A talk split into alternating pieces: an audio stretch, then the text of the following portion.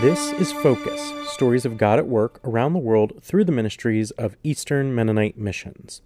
EMM worker Melanie Nofziger attended a gathering with her friends a few months ago when someone stated, We should help the Venezuelan refugees. The refugees? Melanie wasn't even aware of the growing presence of refugees in San Jose, Costa Rica. Questions began pulsing through Melanie's mind. The Venezuelan government has been deteriorating for over 10 years. Why are there more refugees here right now? Are some of them walking to the United States? Should we even help them on that journey? One Sunday morning, Melanie's family drove into San Jose to help with a pancake breakfast for the Venezuelan refugees.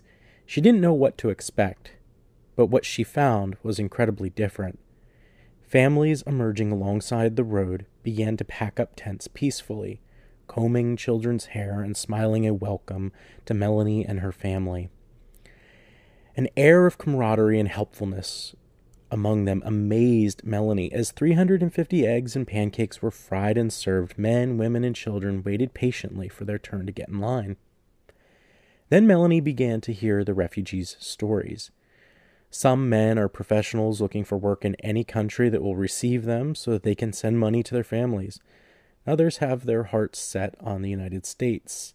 Yet all of the people there were driven by enough desperation to walk through the selva of the Darien Gap, a lawless mass of mountainous jungle between Colombia and Panama.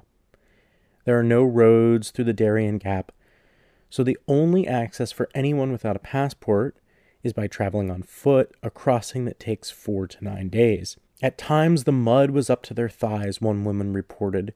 They carried their children, barely slept, and faced horrors of many kinds.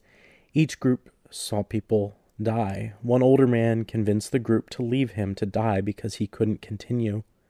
Some children drowned in the mud or were swept away in the river crossing.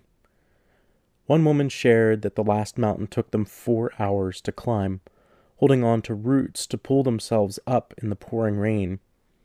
Near the top, a traveling companion lost hold of the root, fell back from the cliff, and died when she hit her head on a rock. The travelers had to leave her. Tears flowed from Melanie's eyes and the eyes of the woman telling this story.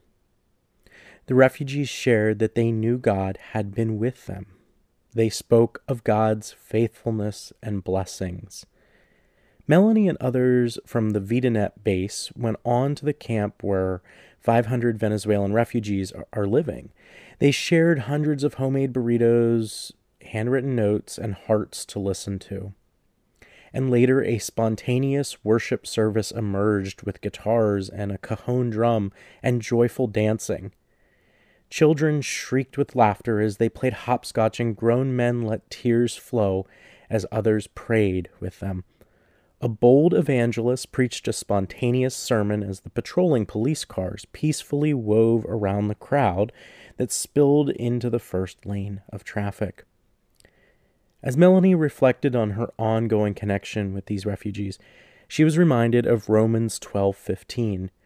Weep with those who weep and rejoice with those who rejoice. There are no simple answers to immigration issues.